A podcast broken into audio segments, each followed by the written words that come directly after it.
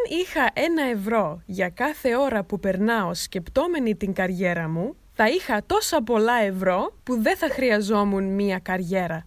Όταν είμαστε παιδιά, οι ενήλικες συχνά μας ρωτάνε «Τι θέλεις να κάνεις όταν μεγαλώσεις» και εμείς, επειδή ξέρουμε μόνο τις δουλειές που κάνουν οι γονείς μας και εκείνες που βλέπουμε στα καρτούν, συνήθως λέμε «αστροναύτης» ή «πριγκίπισσα». Η πρώτη δουλειά που θυμάμαι ότι ήθελα να κάνω είναι να είμαι top model. Δεν ξέρω και δεν θυμάμαι γιατί. Μετά άλλαξα γνώμη και ήθελα να γίνω μπαλαρίνα. Τότε ακόμη δεν είχα αρχίσει να πηγαίνω σε μαθήματα χορού, έβλεπα μόνο τις μπαλαρίνες στην τηλεόραση και ήθελα να είμαι σαν αυτές. Μία μέρα, όταν έβλεπα ένα ντοκιμαντέρ για μυθικά και μυστήρια ζώα, είδα να μιλάει ένας άνθρωπος που είπε ότι ήταν κρυπτοζωολόγος. Τι είναι ο κρυπτοζωολόγος; Αυτός που μελετάει ζώα που δεν έχουμε αποδείξει ότι υπάρχουν, όπως το γέτι, το τέρας του Λόχνες και ο Τσουπακάμπρα. Αυτό θέλω να κάνω! Για λίγο καιρό ήμουν πολύ ενθουσιασμένη με αυτήν την όχι πολύ τυπική καριέρα, αλλά μετά άρχισα να σκέφτομαι πως δεν είναι πολύ καλή ιδέα. Πόσο καιρό μπορεί κανείς να ψάχνει το γέτι. Όταν έγινα 14 χρονών, οι ερωτήσεις των ενηλίκων γύρω μου άρχισαν να γίνονται εντονότερες. Η οικογένειά μου, οι δάσκαλοι μου στο σχολείο, όλοι ήθελαν να ξέρουν και εγώ ένιωθα πως πρέπει να επιλέξω κάτι σύντομα. Σκέφτηκα πως επειδή αγαπώ τα ζώα, μία καλή επιλογή είναι να γίνω κτηνίατρος. Βέβαια, αν θέλεις να σπουδάσεις κτηνιατρική στο πανεπιστήμιο, πρέπει να είσαι καλός στα μαθηματικά, στη χημεία και στη φυσική. Και εγώ δεν ήμουν καθόλου καλή σε αυτά. Και έτσι πάλι άλλαξα γνώμη και αποφάσισα ότι τελικά θέλω να γίνω ιστορικός μόδας, γιατί πάντα με ενδιέφερε η μόδα και τα ρούχα και η ιστορία. Ναι, θα μάθω πολλά πράγματα για τα ρούχα και τα κοστούμια που φορούσαν οι άνθρωποι στο παρελθόν και θα μπορώ να συμβουλεύω και να διδάσκω άλλους ανθρώπους.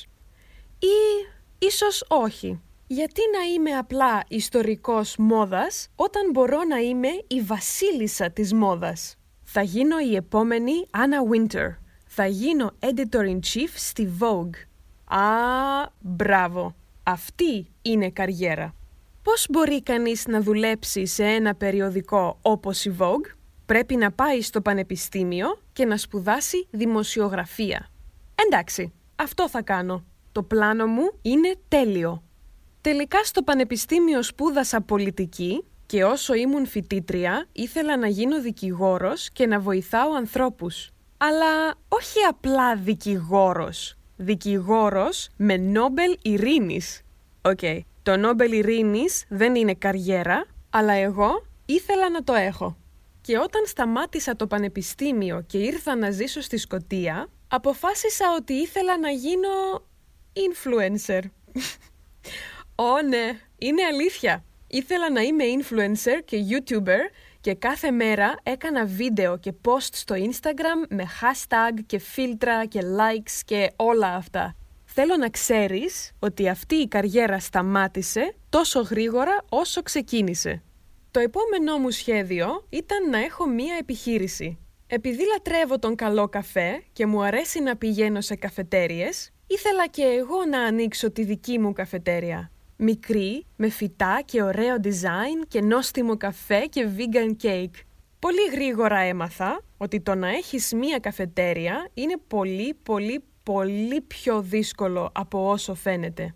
Και φτάνουμε στο σήμερα. Πέρασα πολλά χρόνια να σκέφτομαι ποια καριέρα θέλω να ακολουθήσω. Αλλά έχω καταλάβει ότι οι περισσότεροι άνθρωποι δεν κάνουν μόνο μία δουλειά. Μπορούν να κάνουν πολλά διαφορετικά πράγματα.